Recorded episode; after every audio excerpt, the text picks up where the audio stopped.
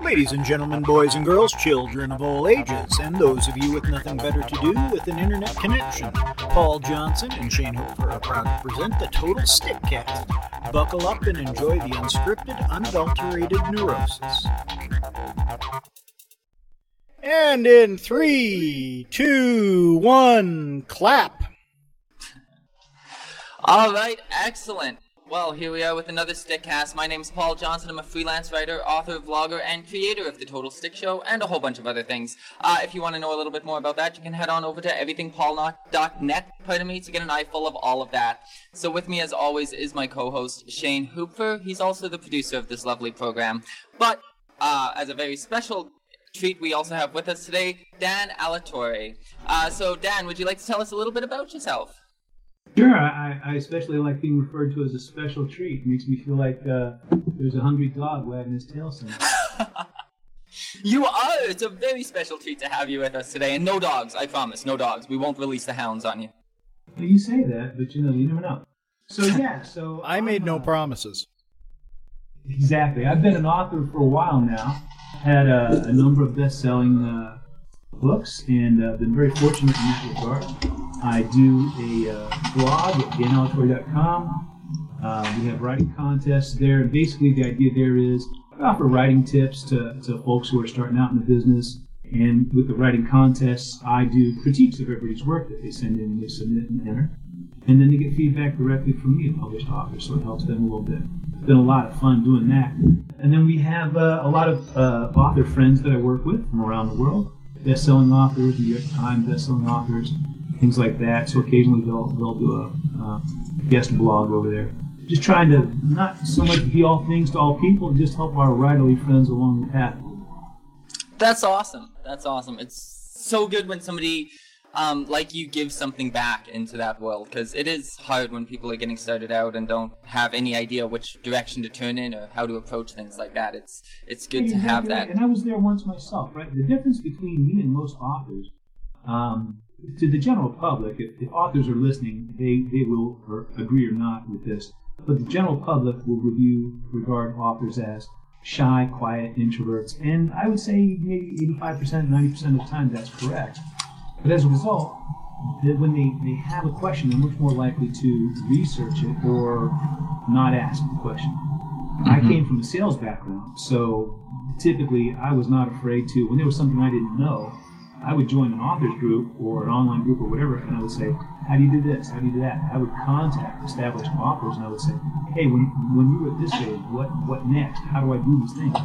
And because I was willing to ask, they would answer me and they would help me. So I got, when I was starting out, I got so much help from so many people.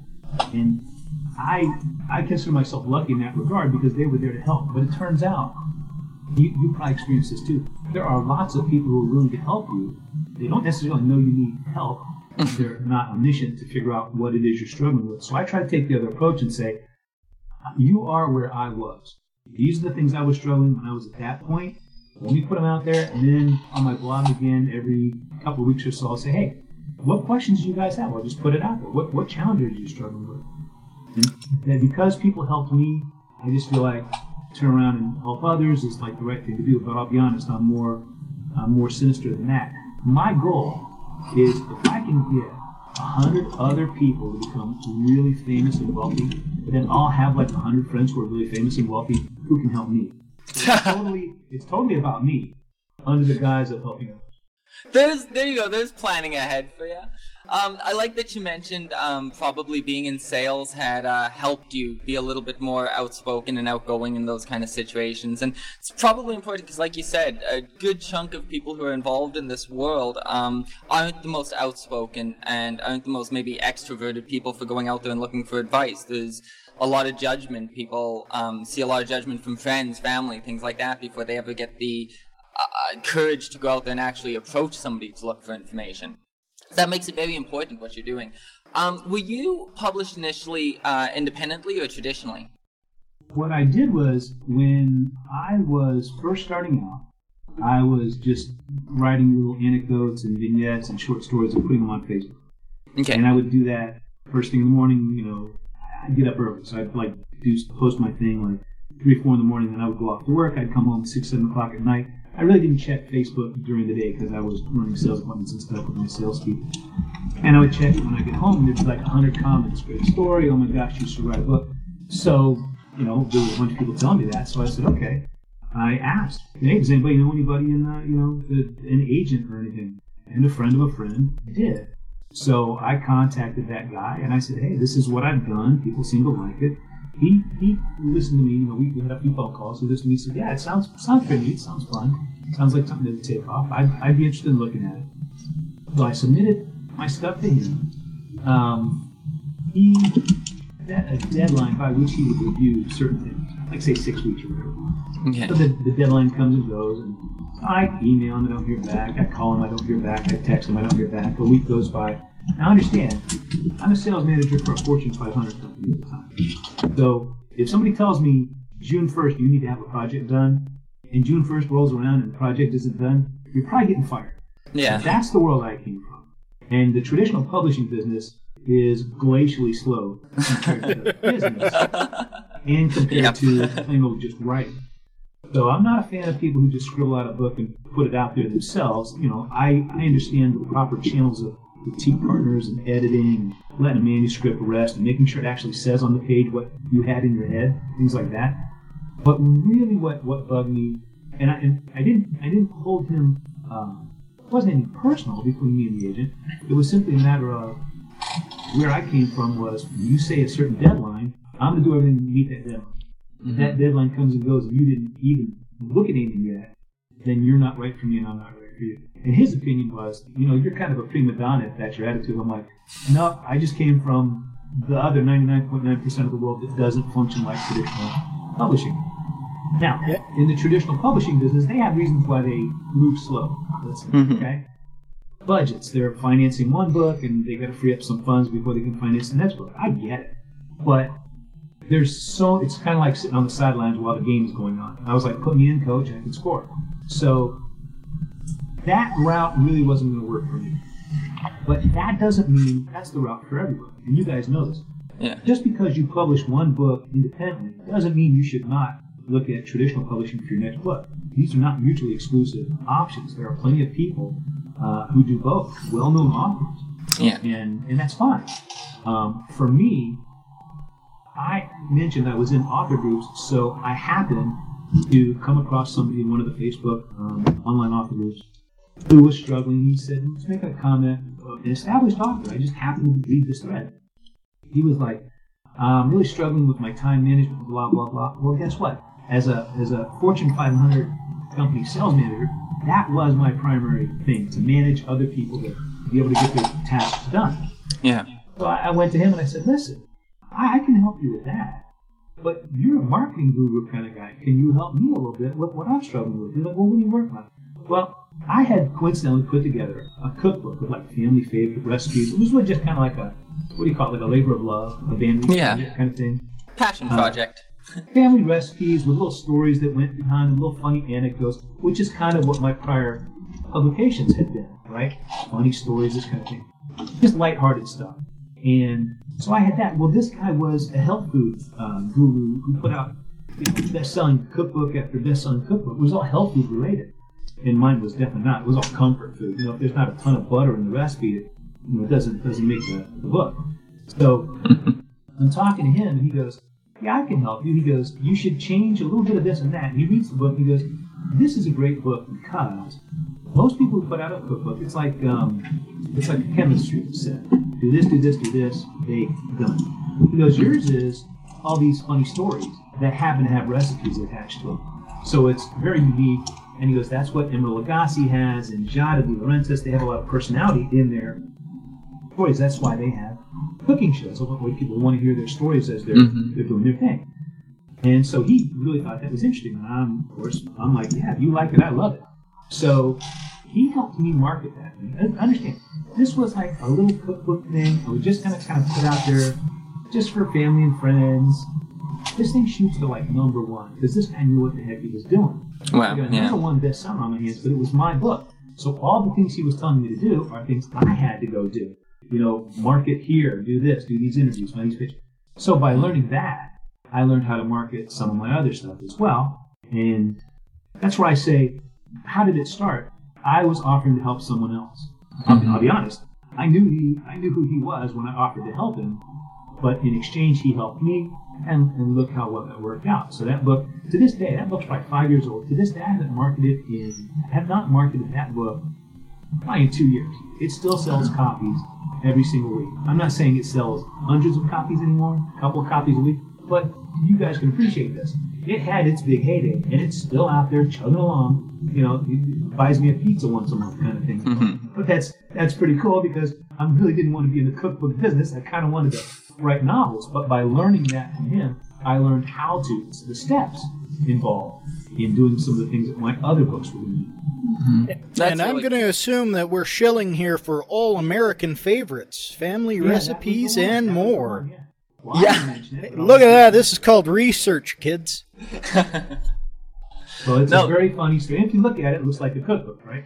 Mm-hmm. But a lot of funny stories in there. And again, you, you don't go to that book to say, well, let me read all the funny stories. It's like, no, there's a lot of good food in there from my family. That's why I made the cookbook. But I didn't want to just do a cookbook like anybody else, so I put all the funny stories in there. And it's just a sweet little book. And then, you know, from there, I learned a lot that was able to help me in the rest. Well, it looks interesting. It's one I'm going to have to download onto. What is it? iTunes, Kindle? I don't know. I can barely read, so that's why I talk. Just don't drop your phone in the sink while you're trying to cook and read it off your phone all at the same time. No, no, that's why I'm married. So she can cook it or hold the phone for you. Cook. Okay, okay, okay, gotcha. Um, all right. So yeah, you mentioned that you got started and um, uh, not got started, but that author groups were really important to you early on and stuff like that. And that's something that I've been um, amazed by uh, getting out there and seeing is the amount of networking and stuff that does take place in indie circles and stuff like that. And I think that's really cool. And like I said earlier, very important, like the work that you're doing as well. Um, and I know that you put out a book a little while back that was actually a collection of uh, shorter pieces from some other authors. Right.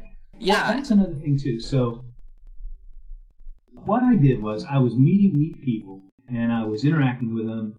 They would critique my story. So so some of the process, if somebody's new, you write your story, right? You write a book, you write twenty thousand words, maybe it's a, a novella. You write sixty thousand, maybe it's a novel. If you're more prolific like me, you write one hundred and five thousand words, and other people are like we gotta trim this. Okay, mm-hmm. but but how do you know what to cut, what to trim? So there are critique groups, there are beta readers, and here's here's the process for me. So I, I write, I get an idea, and then I finally got enough ideas about that idea that I'll make an outline. I'm big on and Then I write my story, and then I try to let it rest. And that simply means spending a little bit of time away from it, so that the next time I, and by a little bit of time, I mean like a week or a month, where it's written and I don't look at it at all. Mm-hmm. That allows your eyes to kind of become fresh again. When you sit down and read something, a chapter or whatever, that you have not looked at in 30 days, you, you now have a fresh perspective and you're reading it more like a reader instead of the author. And you can see was what I had in my head, did it actually make it to the page? Many times it does not.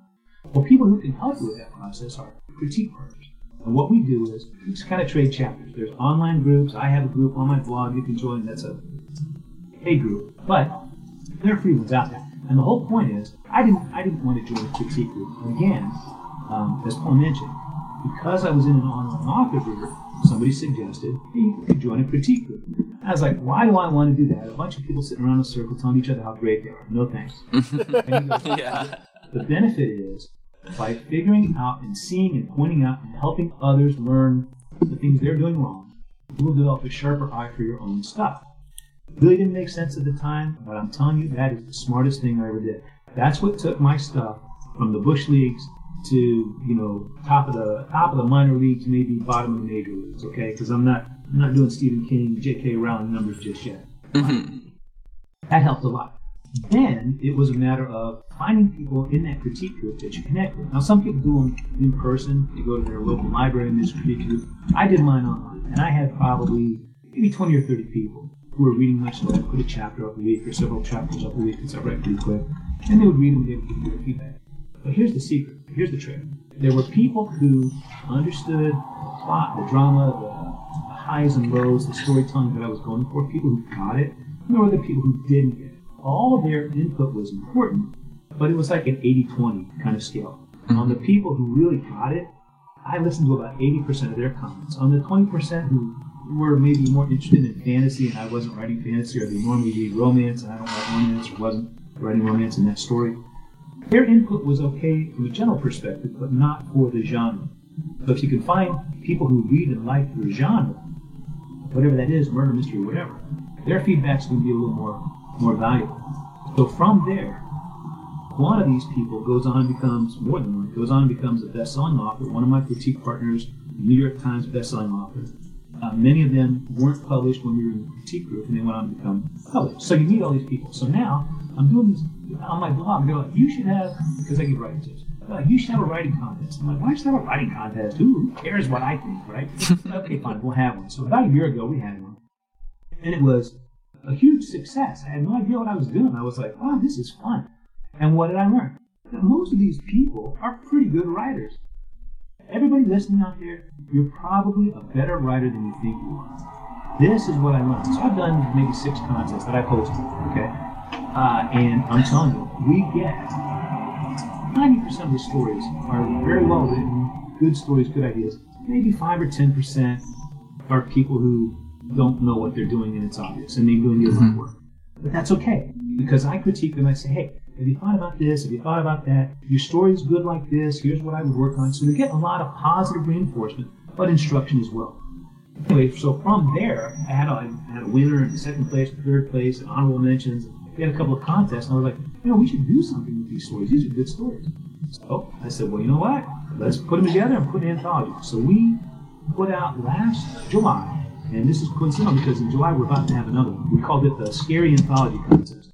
Something like that. So, 1st of July, I announced last year, we're going to take submissions, write a horror story, scary story, macabre, whatever you want, eerie, ghost story, whatever. We'll put them in a contest. I'll be the judge of it. And then when it's done, you'll get your critiques and everything. And once done, we'll, we'll look at putting those in an anthology that we'll release October 1st for Halloween, right? Mm-hmm. So we create a, so with all the winners and anybody else who friends of mine that I knew from critique groups that wanted to submit a story, we create a private Facebook group we're chatting in there about this story's good. Everybody read each other's stories, see what you think, do the editing process, critiquing on that. So we get this thing all together. We put it out as a paperback, an ebook, and an audiobook on uh, October 1st. And I happen to go to the Florida Writers Association conference in October. That's when that is. Okay. So while we're there at the conference, our book is number one uh, on Amazon in its category.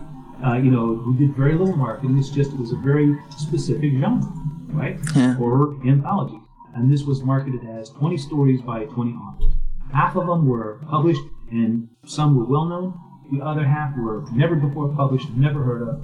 And when people take it, it was like 99 cents. It was inexpensive, right? So low threshold. So This was a chance for people to get published, to get input from more than one uh, author, published author, several best-selling authors, and lo and behold, the thing again jumps right to number one in this category and it's been selling ever since. So here's people who went from, I don't know if I'm good enough, they roll the dice, they enter a contest, next thing you know, they're getting published, an audio book is made of their work, and the readers might come in to read Jenifer Ruff or Allison Maruska, some of the better known mm-hmm. authors in that group. But while they're there, they check out some of these other people and they find a new favorite author. Sometimes it was somebody who had never published anything before. This is their first story in their first book. And that has been hugely satisfying to think that I played a role in getting people who've never been published before and didn't think they were good enough.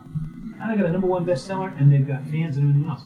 That's just huge. And that's just thinking something up and saying, you know, we can do this. I have friends, let's do it. And it. That's awesome. I'm I, I really like hearing that something like that came about so organically. You didn't just go out there and look for people to write this book with. You just saw that the material and the talent was there and built something from it, and that's that's just awesome. Again, so much that you're giving back to the community.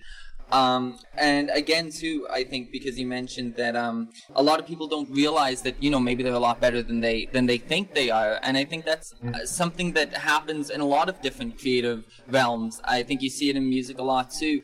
People see the finished product. They they read a Stephen King novel or something like that, and they look at their own writing and they go, "Well, I'm not there."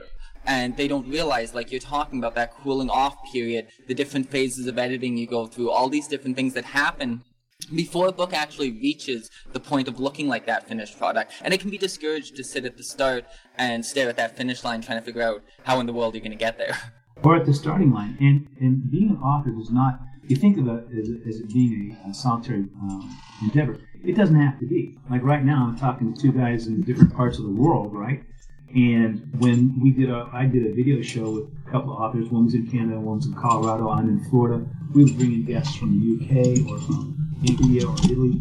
You can connect online through Facebook and a lot of other social media with people from all around the world who are authors who are struggling just like you are. You can give each other encouragement. So you should find those groups and you should do those things, but not to the extent where it takes away from your writing time. That's playtime, socializing time, not writing time. Yeah, definitely. I think time management is a big challenge for a lot of people too. And maybe I'll ask you that right now while we're there. Um, what do you think is one of your biggest, um, I guess, personal, maybe not drawbacks, but personal crutches when it comes to um, when it comes to writing? Like for me, I would say time management is definitely something that I struggle with a lot. Um, to find that time and use it effectively when writing. What's something that you find that you uh, sometimes find yourself struggling with? There's two big things on that. The first is you should have dedicated writing time. Now, if you write full time, if that's your full time business, if that's where your money comes from, you might think, well, that's different. You can sit around all day. Hey, you know what? I have kids. I have to take my kid to camp. My phone rings. My dog gets sick, just like everybody else, right? Mm-hmm. The difference is my business is theoretically the business I, I cho- choose and love, as opposed to having to go work a nine to five job or some other job and then try to squeeze my writing time in that way. But let's begin at the beginning. Most people control when their day starts, but not when their day ends. And by that I mean if you have kids and a wife or a girlfriend or you're an adult, and you've got a job and responsibilities, you may have to work late. You may have to put in overtime. You may have to squeeze in your writing time. And if you hope that it'll happen, if you hope to find it, it's kind of like digging through your couch cushions looking for it. You're not going to find it. You have to schedule it, and then you have to be dutiful about it. Since most people have distractions in the evening and they have jobs. They don't necessarily control what time their day ends, but almost everybody controls what time their day begins. So I will give you the number one biggest. Ready? Pen's ready? If you're ready to write this down, get up earlier. That's it. Everybody put their pen down because nobody's going to do that. And here's the difference. if you love writing, when you wake up in the morning, it's Christmas morning if you get to sit down and write. Now, what would you do my, my daughter's got a sleepover getting ready to happen tomorrow, and she's ju- literally jumping up and down every time she thinks about her friend coming over. She's eight years old, and we, we should all learn to remember how to jump up and down and maintain that enthusiasm. That's why, as writers, we can. But yeah. when I talk to people about what time do you normally get up? Well, I get up at six. Okay, get up at five. Get up at four thirty. All of a sudden, all the eyes are rolling. Oh, I'm a funk. I'm not. A, I'm not even a zombie until I've had two cups of coffee. Mm-hmm. Okay, well, do you want to be a published author or not? How bad do you want this dream? Because here's what it takes. You have to make. You won't find writing time. You have to make it. You have to schedule it, and you have to consider it as your job. Okay. So that means, for me, when my daughter was younger, I put her to bed at eight o'clock, and I'd write for an hour or two. And my wife understood. On certain days of the week, I'm going in here and I'm going to write, and then I'll come out at 10, 10.30. We'll sit on the couch together and write. You schedule. You get everybody on the plan. If you got five kids and they're all barking at you all the time, your schedule's gonna be a little different. How you accomplish that, case by case eh, basis. But what I did was, I got up at four in the morning, jumped out of bed at four in the morning, and then what? Okay, so again, I lost everybody. Nobody wants to get up at four in the morning. but here's the thing. Between four and six, I got two hours every single day before anybody else was awake in my house. Nobody's awake, nobody's calling, nobody's driving up and ringing the doorbell, UPS isn't delivering, right? Yeah. And what else? You don't check email, you don't check Twitter, you don't check Facebook, you don't do anything. You sit down and write. Hemingway used to leave his page open and he would stop mid sentence so that the next day he was ready to go, right? You sit down in mid sentence, it's not too hard to get writing going because anybody can finish that sentence and the next thing you know you're writing. Wow. So for me, it was like Christmas morning. It's not that hard when you wake up in the morning. If you're going to work, that's drudge. But if you're going to write your story, that's Christmas morning. That was what I would do. Now, what about email and Twitter and Facebook and the Kardashians? if your head hit your pillow tonight and you got your word count done or a chapter done or two hours of writing or whatever your goal is, you got that done, you didn't see the latest, uh, you know, clips from YouTube, uh, from the Kimmel Show, you're probably going to be okay with it. But if you're all caught up on the Kardashians and email and Twitter, and you didn't get your work count done, you don't really feel good about the day. That's the trade-off. You're satisfying yourself every single time, and you're doing it first thing in the morning. And then, like all writers, we think about if you start out your day doing some writing, what are you doing the rest of the day? I don't care whether you're flipping burgers or, or closing deals for a Fortune 500 company. Throughout the day, you're thinking about your story. So Mhm. use that time and scribble down the ideas you're getting, and it'll help you so much. Then, when you sit down, you've got a whole bunch of new ideas the next day to keep working on and keep it moving. That's the biggest thing is just get up a little early. Now do the math on. You got up two hours earlier, Monday through Friday. That's 10 more hours a week, 40 hours more a month. That's an entire week of 8 to 5 of just doing hmm. nothing but writing at a time when you choose. How many authors out there, or writers, or would be aspiring authors, would love to have 40 more hours, or two more hours a day, or 10 more hours a week? They'd all they'd say, "Oh, if I had 40 hours, I'd definitely get my story done." You have it. You're just Yeah. choosing to watch TV, or watch the Kardashians, or do Twitter, or email instead. And with smartphones, I can check my my email at a stoplight when I'm driving to work or taking my daughter from camp. You know, it's not that hard to get those other things done, but it is very hard to write my novel at a stoplight. So I'm gonna I'm gonna make that trade. The other thing is, don't abuse the family in the process. Let them know you're trying to do this. Generally, they're going to be supportive, but there's going to come a time where you have that fight about you're always on the computer.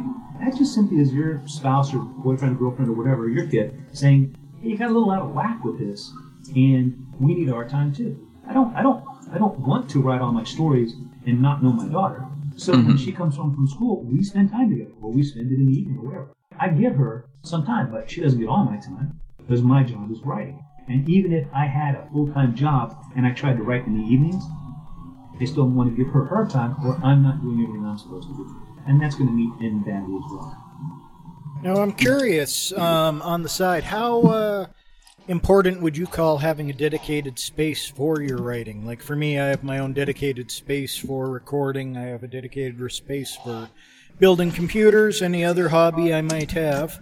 But I find uh, just having a space where, you know, it's just me and work helps. Um, most people are creatures of habit. So if you ask 10 writers, what do you write on?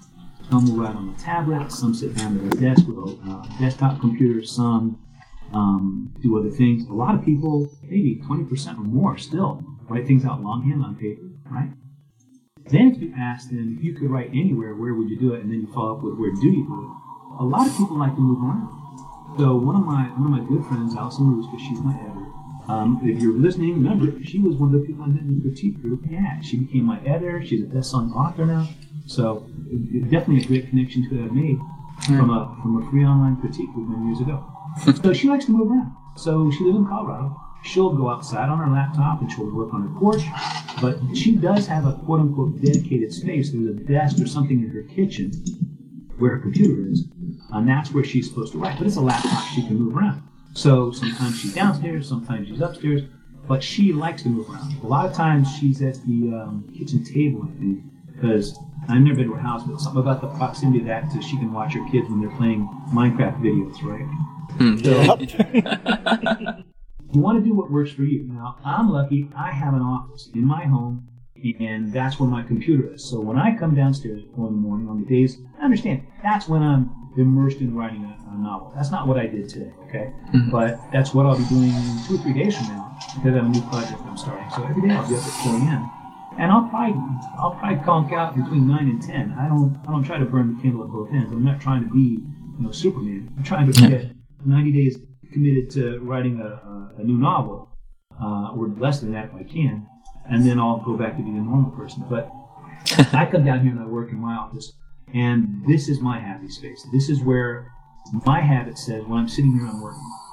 Like my family knows that. Now that doesn't mean that my kid doesn't play right next door, right ten feet away, and you know Barbie occasionally comes sailing in because she's learning how to fly. Uh, those things happen, but you know you roll with those punches.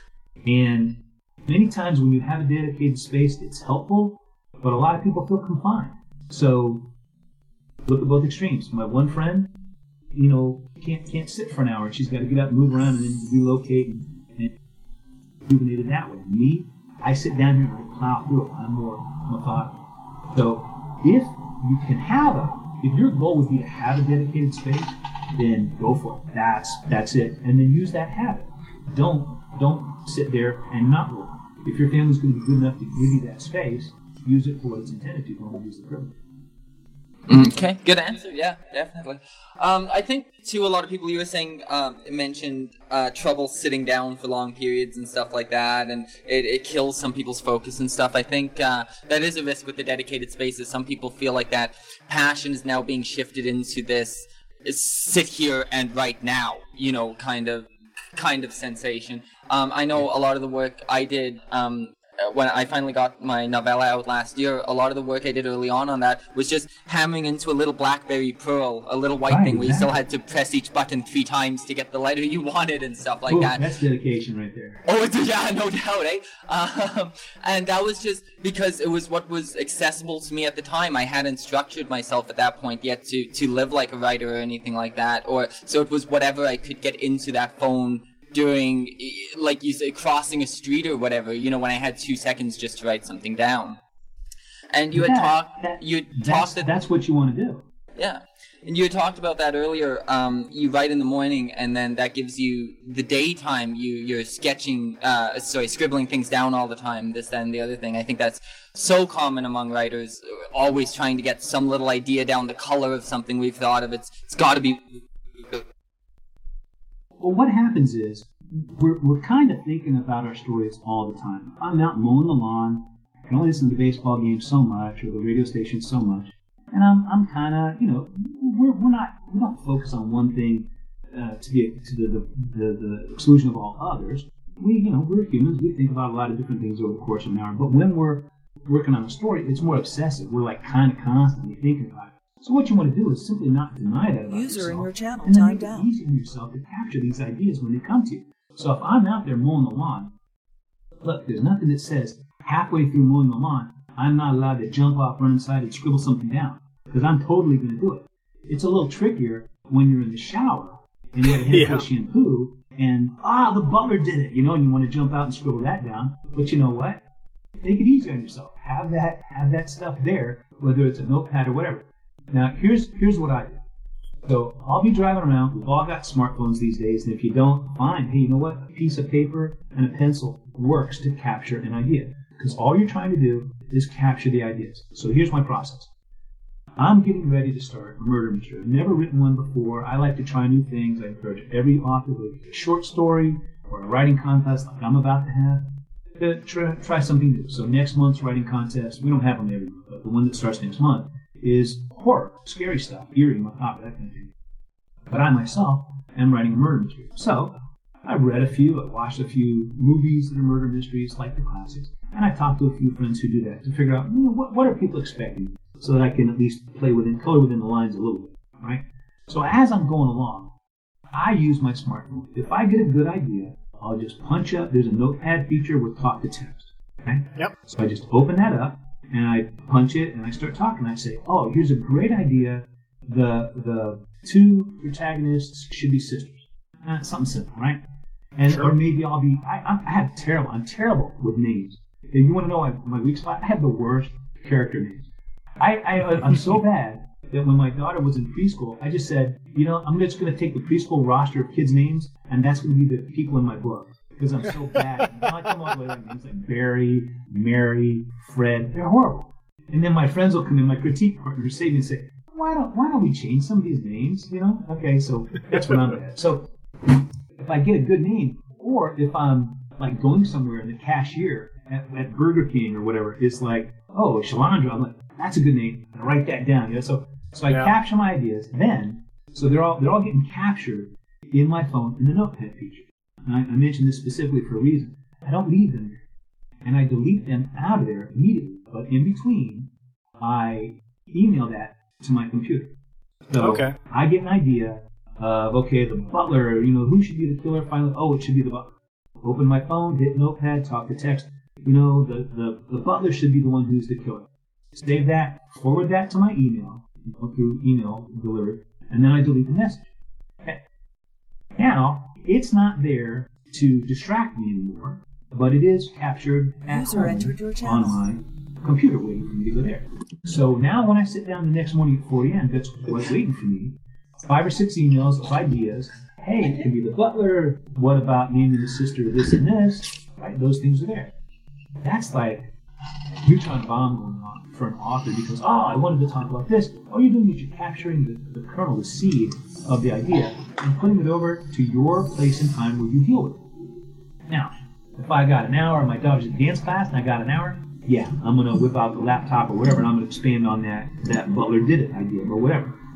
Yeah. So I capture all these ideas. Now I create a file in my computer, let's say my murder mystery, that's what I'll call it, a folder called murder mystery story, right? And then in there, I'll just create a new Word document. Each time I get an idea, oh, the sister's name should be this and that. Oh, the butler should be. Each one of these is a different Word document. It sounds very cluttered, but when you go to look at it, you open that folder, and there's all these ideas staring at you saying, write me, write about me. Then I create an outline. Once I got a few ideas, then I create an outline, a basic outline. A simple outline can be, you know, once upon a time, a lot of people died. The end. Three simple steps. That's an outline. Uh, you know, Romeo and Juliet. The boy and girl want to get together. Their parents don't want them to. They get together. Everybody dies. The end. There's your outline, right? Yep. I like to have some broad frameworks. Then I come in with these little ideas and I say, okay, this would go here, this would go there. Start arranging it. And then I've got all kinds of little writing prompts waiting for me, and I grab them and I write the scene. You don't have to write these things in order. You can write them in out of order. Whatever thing you're excited about, that's probably what you should write about within the confines of that one story. And the harder work is not jumping around on 10 different stories that have 10 great ideas, because then we have 10 starts and no finishes. And you know, you know what we call people who start 10 stories and then don't finish them? We, we, we don't call them published authors. So, I was going to say unemployed. Exactly. you, you stick with one. I don't care which one it is. Finish it. Doesn't matter, good, bad, or otherwise. You'll learn more for the next one, and don't just run on adrenaline. Have some structure and see it through to the end. So, with all my ideas, and then at some point, now, before I start writing the story, I'm thinking about, oh, you know, what about a, a story where these guys want to, uh, they're gang members and they want to kill the gang members of the rival gang and they want to put it on TV and create a TV show. Uh, that, that was like a great idea I had, right? It's like Fight Club, but with murders uh, on TV, like uh, Hunger Games. Some kind Lovely. of mashup there. It's not a fully formed concept. I didn't say it was. So that, that gets its own folder. And if I ever get an idea, oh, here's a great dramatic scene where this guy's got his gun to his head and he's saying all these things, write that down, throw that in that folder. At some point, you know, we all, as all authors, let's confess, we all have like 10 good idea folders, whether it's a shoebox mm-hmm. or a scrap paper, right? So I'm the same way. I got a I got a section of my computer that says here's ideas I'm thinking about. When any one of those starts percolating to the top and all the ideas start really coming at me, it's like okay, let's create the outline, let's put all the other ones that are begging for my attention on hold, and let's let's run with this. So it's murder mystery. So I've been thinking about the murder mystery for a while, uh, and it's got a deadline, so eventually I have to start writing it. And but I, I knew how I wanted to start it. I got the outline done, and I just did like the second scene.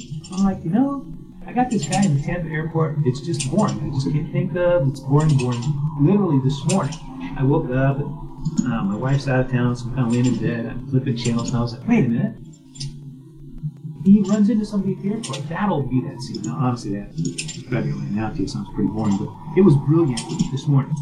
So now, because I've got an outline, I've got a bunch of ideas waiting for me to start writing the story, I was kind of stuck, right? I knew how I started, now the second scene. Now I got my second scene. Now I'm literally brimming. It's Christmas morning now. I'm like so excited to start writing this story. But I have to wait. I have a few other things, literally one or two days worth of stuff, editing and other things I have to do for the people. For. So, you know, gotta, gotta do that. And then I'm gonna start my story. And I'm fired up, I'm so excited. That's what you want, right? So collect your ideas, save them, capture them, put them into different files for the different books where they, you know, whatever one starts to really call to you, it starts really over, bubbling over, the, pot's bubbling over with ideas. That's obviously the one you're excited about. Write that story. That's the one you should be writing. So I'm curious how um, how many times do you have to catch yourself and go? You're writing down an idea and all of a sudden go, oh wait a second, I saw this on this show or I read this somewhere, and try not to go, oh it's been done. Great question. Well, some people say there are no new stories. There are seven main stories, and we're all writing the same one. I, I guess if you fly at 30,000 feet and you look at everything that way, you could say that. I, I get it. I disagree, but here's the thing. If the three of us, okay, if we all said, here's an outline of a story. Here's chapter one, going to be about this. Chapter two will be about this. 20 chapters, 30 chapters. Here's how it ends. Everybody dies. If we all started out with the same outline, and we said this is going to be a high fantasy, uh, Game of Thrones kind of story, right? Even that, and here's here's the good guy, here's the bad guy. Even that, we would all write different stories. What's going to appeal to, to Shane, what's going to appeal to Paul, what's going to appeal to me is going to be different. And if I have a sense of humor in my stories, I'm going to have a witty uh, Tyrion Lannister type of character. He's probably going to be my protagonist, whereas maybe somebody else does it a different way. And all the stories might be similar, but they're not going to be the same. So start with that. Then I take it and say, I like to think I'm original enough to where I, I don't consciously copy anything, but I'm not going to tempt fate either. If I have to write a story that takes place in space, I'm probably not going to watch, you know, Deep Space Nine reruns and other things Yeah. while I'm doing it. And then Yeah.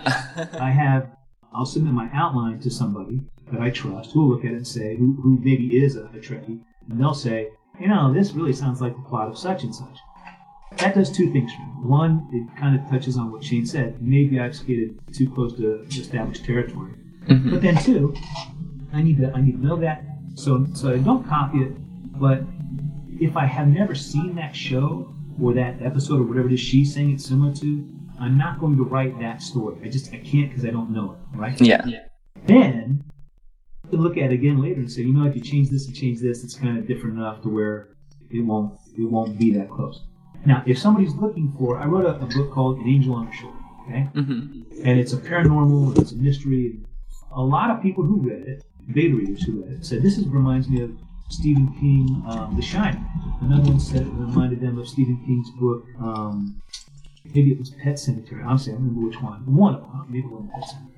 Another person, so I had like 20 beta readers for this, so like three or four or more said it was like a Stephen King story or Stephen King book, and they all picked different ones.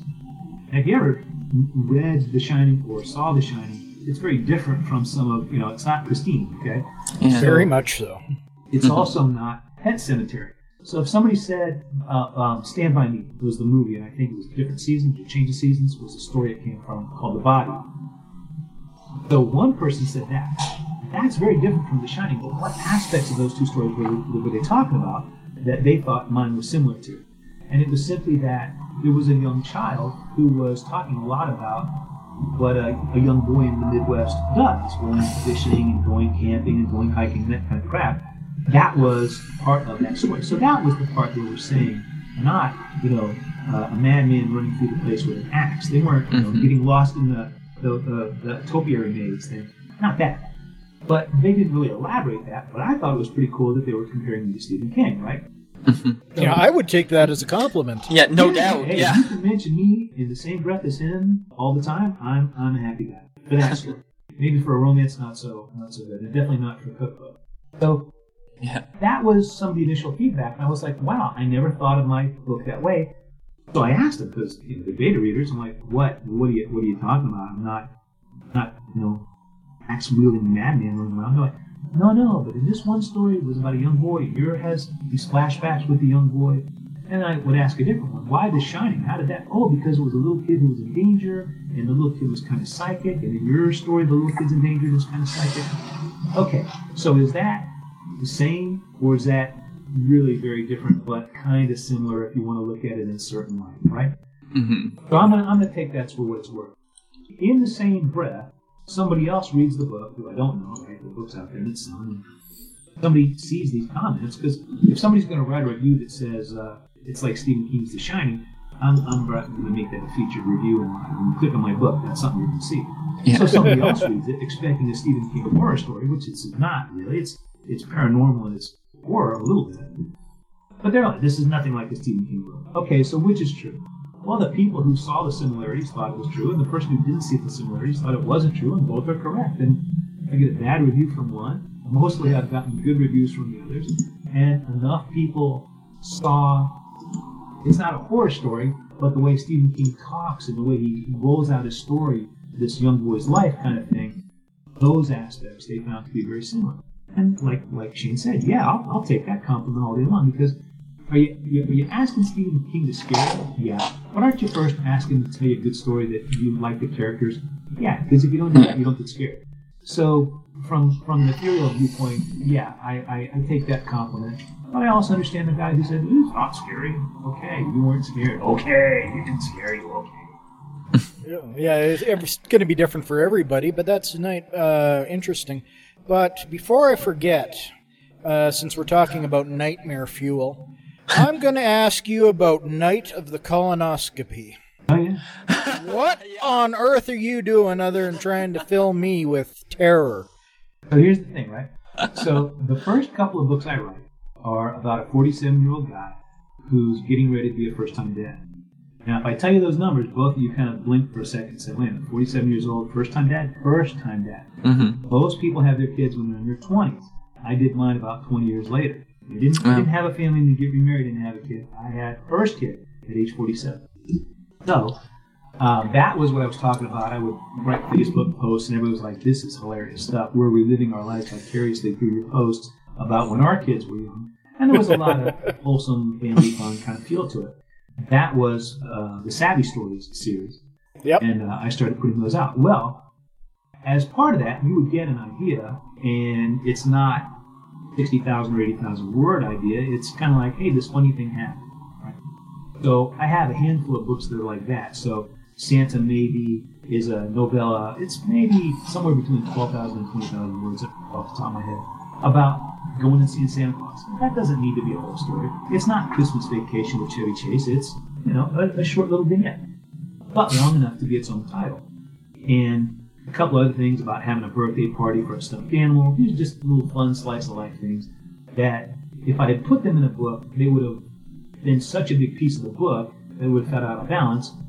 But they were kind of too big for the blog, and I thought, no, just a little title out there, 99 cents, your own thing. So, one in that series is Night of the Colonoscopy. And it says in the title, Night of the Colonoscopy, a horror story, sort of. Yep, And sort of. It's, like I said, 47 years old, you get around 50, they say, hey, let's shove a TV camera up your butt and see what we see. And uh, everybody looks forward to that, men and women alike. And one of my um, daughter's friends' mother, yeah, is a um, works uh, uh, is a nurse for a proctologist, and I was kind of chatting, and she goes, "You should write a story about that." And I was like, "No, no one should write a story about that." And she goes, "No, because everybody's afraid of it, and they shouldn't be." The thing, because she does that, and she goes, "What I always hear is afterwards, uh, oh, it's not anywhere near as scary as I thought." But what they hear ahead of time is everybody's petrified. And, you know, granted, it's pretty obtrusive stuff. So Yeah, you better be buying me dinner before you do that. Exactly, exactly. So I simply wrote about the experience. Now, it's not a technical guide. It's a simple matter of a guy like me or you or anybody else or a woman who has to get this done. And the reason why he's he's giving his daughter a bath. She's a little kid. He's giving her a bath. It's like this is why I have to do this. I want to walk her down the aisle. I want to see my grandkids. So I have to make sure I don't die of something stupid. You know. Yep. So I have to go do this. So he decides because he loves his family, he's going to do it. And then, of course, a lot of funny stuff happens. There's a section where in the post op, it's like the fart room. It's like you're full of air and everybody in there is just farting. Fart after fart. It's like, you know. I know of the section of the exactly what he means. It's nonstop. It's an hours long ordeal. And ostensibly it's just air, but, you know, my olfactory senses told me otherwise. And you know, so there's that. There's lots of little funny bits. There's playful stuff where he's playing with his kid. There's okay, I got to drink all this stuff, and now I'm gonna spend the rest of the night on the toilet. You know, all those horrible things. But what happens with this book? You know, at the end of the, at the end of the thing, everything turns out fine, and he's glad he did it because he loves his daughter. And we say, yeah, I ate green because I love my daughter, right? She has to eat them, so I have to be the example. It's it's just that, but it's a colonoscopy. Aside from the edible part, hopefully that wasn't too crude of an analogy. So, what? Who buys this book? So this is another one of those books that kind of catches people's eye. It's got a, it's kind of red and black on the cover. It's got like a scary guy in a doorway kind of thing.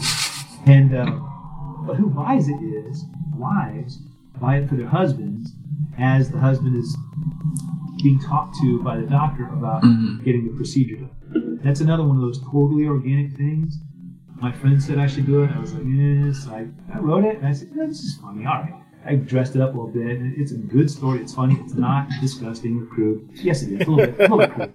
And, and at the end, it's just a wholesome little story that happens to be about. It'd be like if you're getting your tonsils out. Nobody would Mhm. care about that. It's just a little different procedure, a little bit. Um, and so I, I love the fact that it's another um, little, you know, if you want to call it a little Valentine to my daughter. It's like, hey, you know, she's eight. She doesn't get it. Another thing is, she doesn't understand that all parents don't write stories about their kids. Like she goes to school and goes, oh, there aren't books published about you. There's like ten books published about me. I'm like, I mean, not everybody, not everybody does that. So that was an eye opener. And the other was, Dad, these stories are about me. They need to stop. I'm in school. Like, yep, yep, they need to stop. So they did. So that series kind of ended when she was uh, four, and I haven't released Okay. the fourth one in the series on that. But anyway, there's little short stories that go in there too, the novellas and stuff. So it's it's wives buy it for their husbands. That's pretty cool. That's one of those neat things to learn after the fact. That you know, again, not a book that I market a lot or at all. I don't think Mhm. but it, it sells every week and it's it's one of those hey you know what it's not what you think and it's it's kind of cool to have helped people in that regard I'm, I'm really not this great humanitarian but every once in a while I screw up and do something that benefits the world it's like hey I did that so okay I'm okay with it Mhm. Yeah, I'm awesome. looking forward to that one myself. And I'm not. I'm hoping I'm enough years out from it that they come up with a new idea by then. Maybe they just do it with lasers or special effects or something. exactly just like Yeah. ultrasound yeah, exactly, exactly. Um, you touched. I thought that was interesting that you touched on the fact that you have stopped writing um, about your daughter, and I was wondering how, kind of, what her view on that was, and you really touched on that. That she goes to school and not everybody, not everybody she goes to school with has these books published about them, and this, that, and the other thing. I appreciate you bringing that up. And I was also going to ask, uh, did you? Because I know you write children's books as well. Yeah. Um, how did that? I'm assuming that kind of started when you had your daughter. yeah so here's here's how that segues right Okay, yeah. So I got into the writing. I, I had always written. When I was a little kid, I wrote comic books for my older brothers and sisters. I created a, a in my grade school. I created a newspaper so I could write stories. In high school, I was the book editor of the newspaper. And then in college, and you kind of get away from it for a little bit. And then I started writing short stories, but they didn't really go anywhere because I was like everybody else. What am I going to do with these? I did nothing with them, right?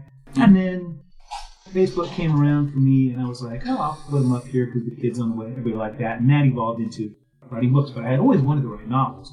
So once my Savvy Stories books kind of made a little bit of name, oh, he writes.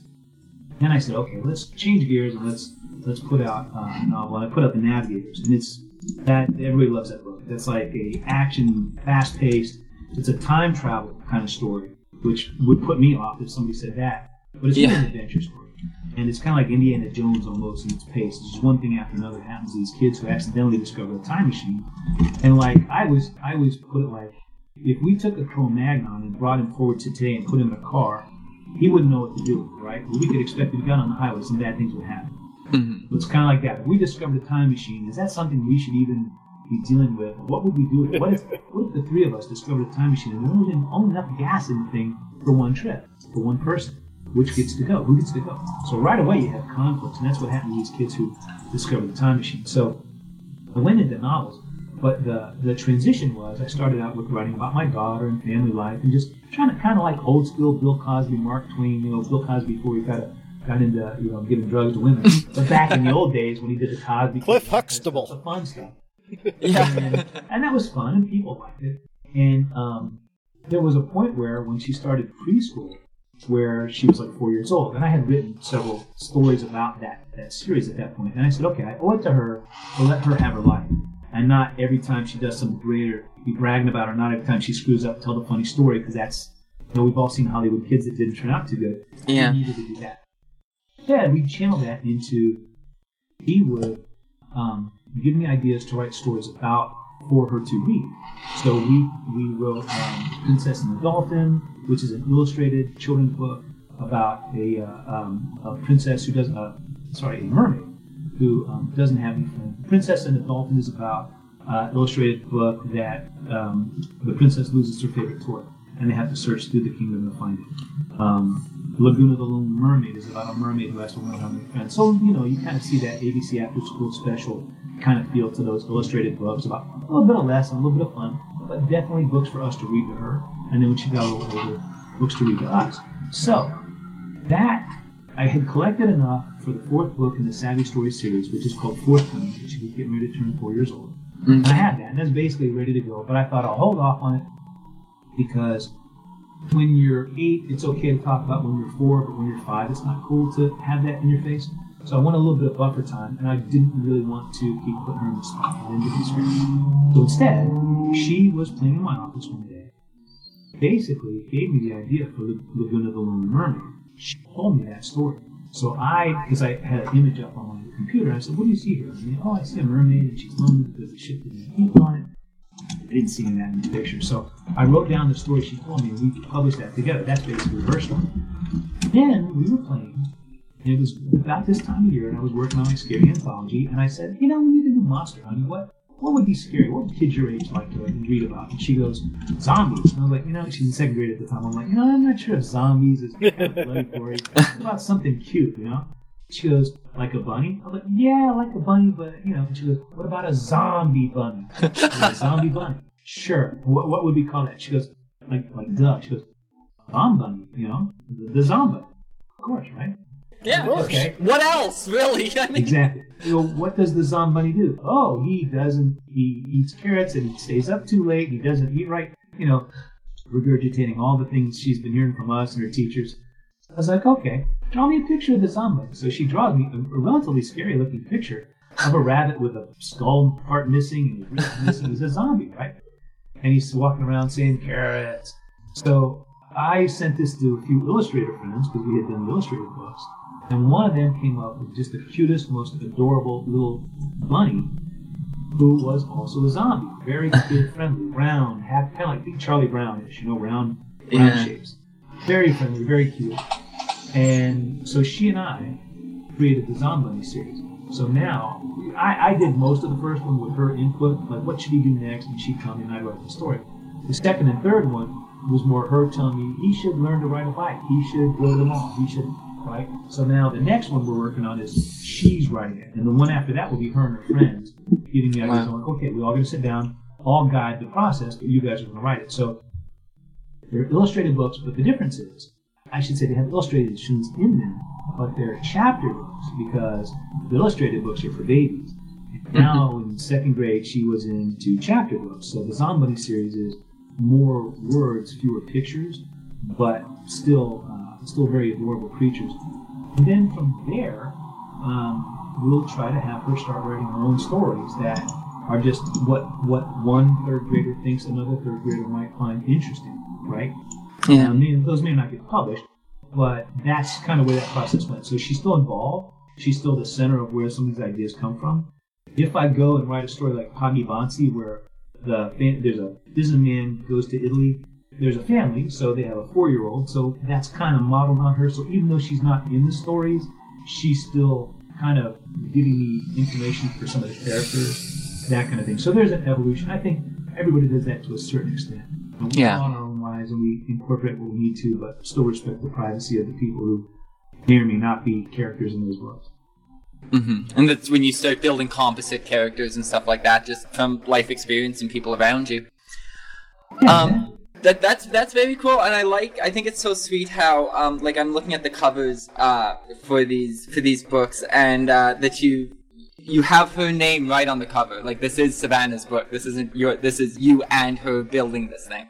And I think that's very sweet because you could have just as easily put plastered uh, Dan Alatorre across the front of it with no, you know, bad feelings. So Exactly. Well, and I'm big that way too. When we did the anthology, we came out and we said, you know what? It's compiled and edited by me, but this is right on the right on the cover. 20 stories by 20 authors. This was the scary anthology we came out with last year. Yeah. And the idea was there are some bestseller names in here, and on the Amazon listing, the book listing, you'll see those names. But you'll also see the names of people you've never heard of. And you know what we did? We put you know, some of the best people right up front, but they're all in there. It's not like, oh, we never heard of you, so back of the bus. It was purely on quality of story. So you were a no-name who wrote a great story, yours is the third or fourth one because it was about introducing people to all of us, not you know, not oh, here's an ego trip for my my best selling friends. It Yeah. was them wanting to help out other people, other talent people as well. And there's no reason not to do it. So on the Amazon listing, it's a lot easier you get more space. On the cover of a book, you can't put 20 people's names. But on the Amazon listing, you can. So we do. If they create an Amazon author page, we put them there. When I edit, if I'm using a brand new editor, I'll create um, an Amazon link. Um, when you do your listing, you can have you can drop down and create who's this edited by. So I always do that. Um, if my best-selling friend edits my book, it, it links to her. It pops up on her screen. If I edit her, same thing. If if I use somebody who's nobody's ever heard of, there too. It's all about it's all about why not? You know, I can do that little thing. It costs me nothing and might get me one of their readers to come over and read my book. To me, Mhm. there's no downside. I don't have I have a big ego, but I don't have an ego that says I have to be all front and center all the time. And I, I like to do those things because I like to think, remember, that's helping those hundred people get established, and that's how I end up with, retired on a yacht in the Caribbean. nice, nice. So I'm curious, actually.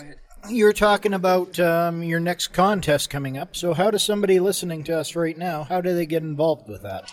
Well, it's real simple. In fact, I'll even I'll even uh, give you guys a, a solid here. So there's an entry fee, okay? And you go to www.danalatorre.com. So you know, in the old days you put the W. Now you just put danalatorre.com.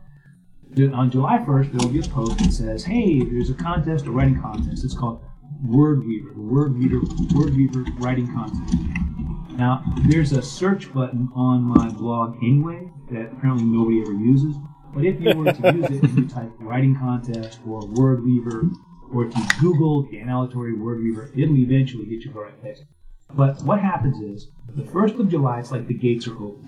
Between July 1st and July 31st, you have that much time to enter the contest and get me your story. July 31st at midnight, the, the, the gates close. I'm not going to take any more entries for the story, okay? The contest. Then, uh, we're going to have like first prize, second prize, third prize, and, and the prizes have been all kinds of different things. They've been editing packages, publishing packages, um, a cover for your book. Um, editing has been pretty pretty popular because most people who enter the contest don't have an agent and you need to get their story edited. So editing has been pretty good. But the idea is you're going to enter the contest. You're going to get couple different things. First, you enter the contest. There's a fee. I'm going to critique every single story. Now, you're not going to send me a 60,000 word story. You, you pick 3,000 words of it, or you write up to 3,000 words. If you write your little thing in 1,000 words, great. I'll critique it. I will look at, just like I do from other best-selling author friends, I will tell you, likes, dislikes, change this. Here, your story actually starts here, not where you started it. You should end it here, not where you ended it. This type of stuff, right? I'm not a harsh critiquer. If somebody is struggling, I'll see that and I'll give them the guidance they need. If they're writing a good story, which is upwards of 80% of the time, really it's just about do more of these things, do less of these things, and you're really doing a great job, and cut a little of this, and have you thought about changing this and that? But they'll see that. But because it starts July 1st, and I'm already talking about it now, I've also gone on my blog and said, hey, don't forget, the contest is coming in July, it's going to start. So they'll they'll find it on my blog if they go look at it. And on my blog they'll also see the other announcements I've done for other contests. We did one last July that was for scary stories that created a Halloween anthology that we rolled out on uh, October 1st of that year last year. And they'll also see all the winning stories get posted. There's a big announcement. Here's who won? So sometime in August, a week or two into August, there'll be a big blog post that says, "Here's who won. Here's who all the winners were." Then the next day, you get to read the winning story. And the day after that, the second place story. And the day after that, the third place story. And Oh, then, okay. you know, if we have honorable mention and like all those. Then the following week will be a profile of the first place winner, written profile, the second place winner, third place winner. And then, you know, they'll talk about their happy writing spot and what their process. So you're going to get a bunch of cool short stories. You're going to get maybe 10, eh, probably not 10, maybe six or eight people's process of how they do what they do. So if you're just starting out, just reading it is good because you're going, oh, this guy does what I do. Mhm. Make that connection. These are, these are people on my blog. So if you make a comment, hey, George, I really liked your story, George will write back and say, great, thanks. And if you want to try to connect with George and write stuff together or get George's input down the road, you can do that. But the most important thing is, what I have found, and again, this is always by backing into it, I had a contest, so many of the entries were good stories that guess what? The person who won the first contest we ever did got enough confidence from doing that, she went and published her book. The person Good. who won the second contest got enough confidence from that, she went and published her book. The mm-hmm. person who did the third one, and a couple of second and third place people, got enough confidence from this because guess what? I tell you your story's good. If it is, I'm not gonna lie to you. It's not good, I'm not gonna tell you it is. Most of them are good.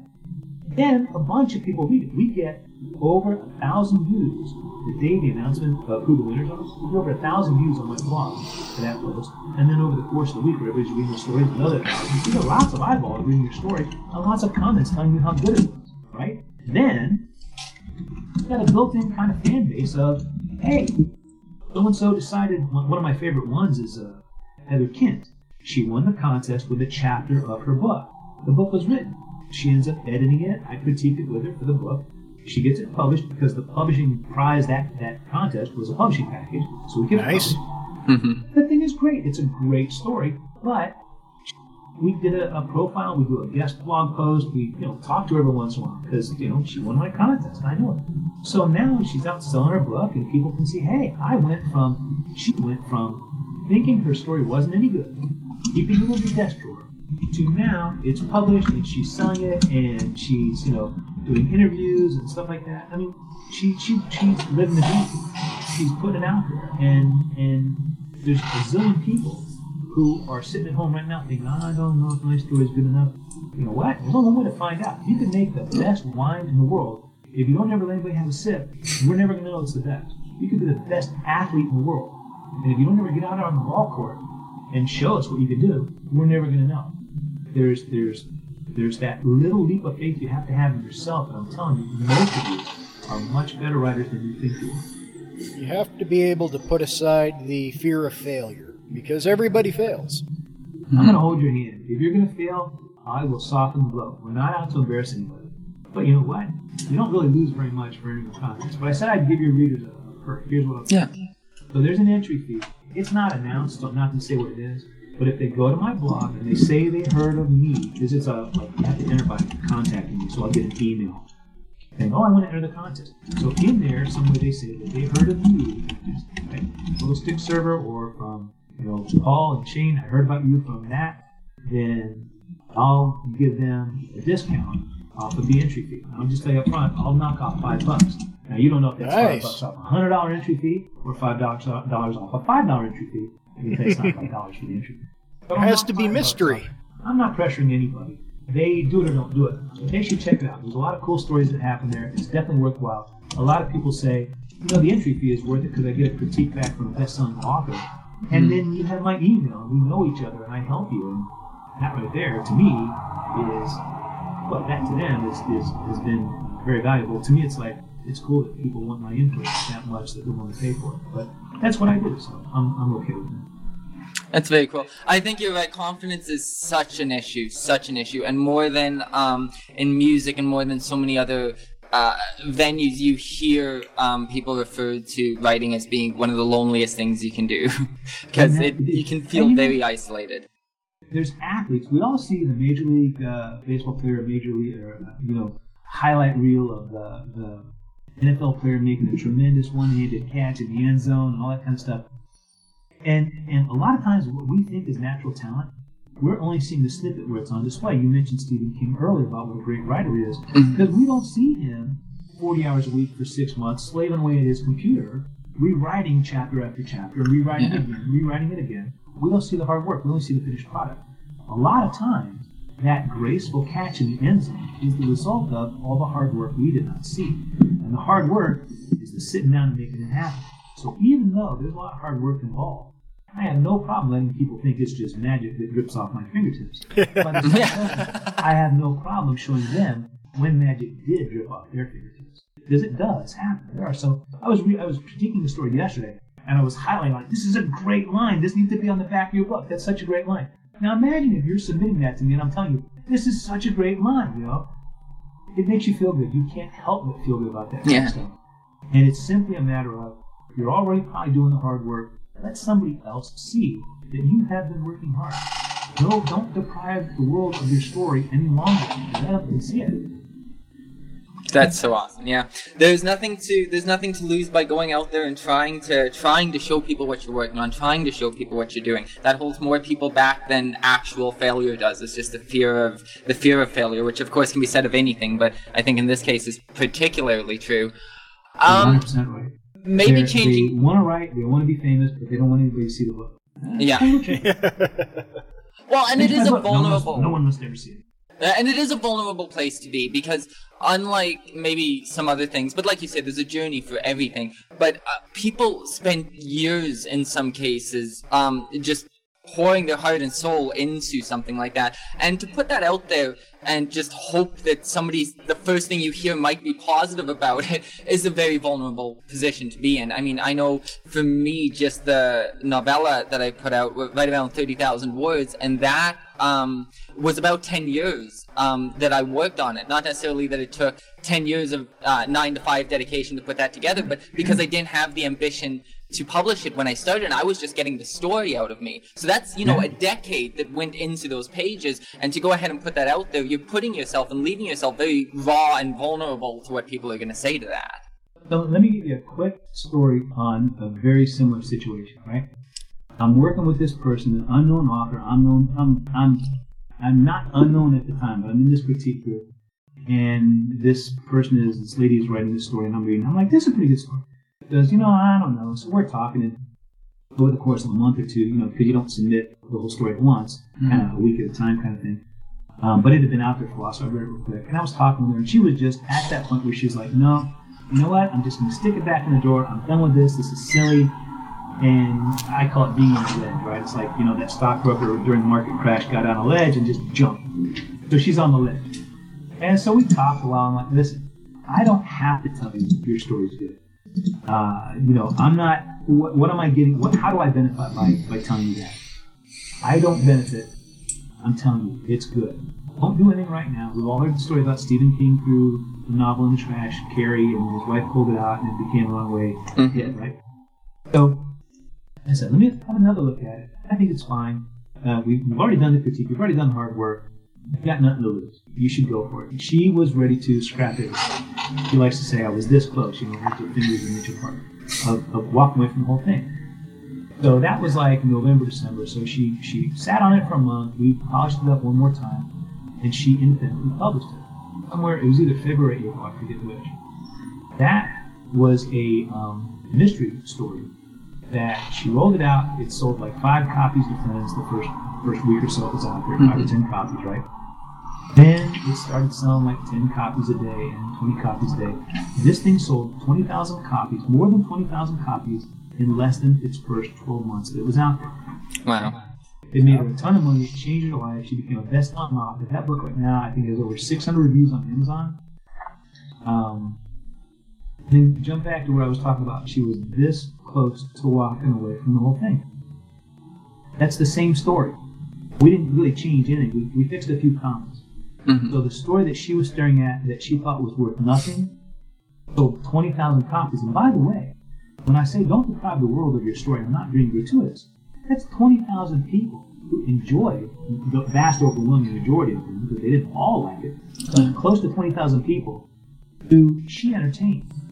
And people who read that story who now have favorite characters like you or I might like Mark Twain or somebody else, uh, yeah. you know, Huckleberry Finn they have that character now that they carry with them, and maybe that inspires somebody else to become an author. All those chain reactions happen because she didn't listen to that self doubt when she was sitting there saying this isn't worth it. 20,000 votes said it was the right way to go versus the one vote, you know, unfortunately, that one vote almost trumped the other 20,000.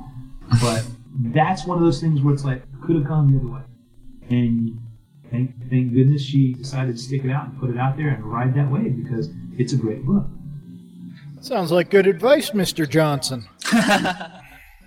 no, and so often, yeah, no, so often that happens. Okay, well, I think uh, we can probably, you might have other things you actually want to do with your day to day, Dan, other than talk to us. Um, but we have definitely enjoyed having you here. Um, oh, my I, pleasure being here, Paul. I wonder if there's any uh, kind of a final minute you would like to leave people with. A little bit about you, a little bit of maybe final advice, um, a nice summary of advice for uh, anybody anybody looking to enter this world. And feel free to shill something. Yes, and show yourself. Absolutely. Well, I would I would say this. Uh, I do presentations. I've written many stories, many blog posts. Uh, you know, um, I'm a little bit of an entertainer at times because I have to be, not because I like to be. All evidence to the contrary. I'm happy sitting in my little office writing for eight hours, not talking to anybody. But I, I would say this: if you're uncertain about your writing talent, join a critique group. It will help you. And if you want me to critique your story, there's a really easy way to do it. Go to my blog, enter my contest. This month we're talking about scary stories there, but you know what? Just send me your story. I'll check it out anyway. If it's not good for this anthology, it'll be good for another one we're to put out a few more this year. Not this year, over the next 12 months, let's say. The biggest thing I would send anybody home with is this, and this is what I say from the people who enter my contest, from the people who pay me to critique their stories, from the people I do presentations for all over the place. I have seen it to be true that you are a better writer than you think. Most of you are better than you think. Don't have anybody telling you that. Let somebody tell you that. Share your work with somebody, and you will find out you're better than you think. If I could leave you with one thing, that was what I would like to leave you. That's awesome. Okay, perfect. Well then, um, I think that's about it for us today. I think we Well, can really also mention on we can also mention on uh, danalatorre.com and my books at the top of the screen you can click here to get your copy of Poggibonsi free with Kindle Unlimited. And I like free stuff, so go get it. Yeah, there you go. Awesome. All right, get out there, give it a try, people. All right, I think that's it for us. Thank you again, Dan. Thank you very us. much, Dan. We enjoyed it. It was my great pleasure. Thank you. All right, perfect. So let's take it to the outro. So All right. So This us- might have been the least crappy one we've done so far. it might have been. It might have been our best episode yet. All do, right. Do, do you want to join us in our tradition, Dan? We just need from you a great big bye. So, are you ready? Um, we're gonna say bye. Bye. See, we still suck. Yeah, we still suck.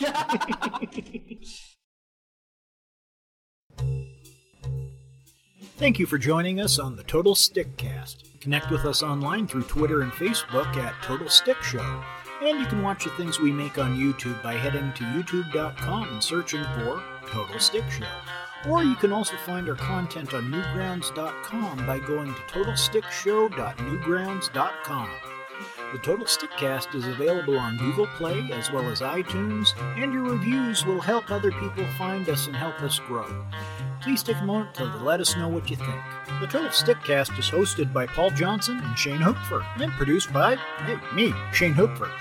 You can connect with Paul Johnson directly on Twitter at OffTheLP or at everythingpaul.net. That's everythingpaul.net. You can also reach us by email at totalstickshow at gmail.com. This has been the Total Stickcast. Thank you for making us part of your day.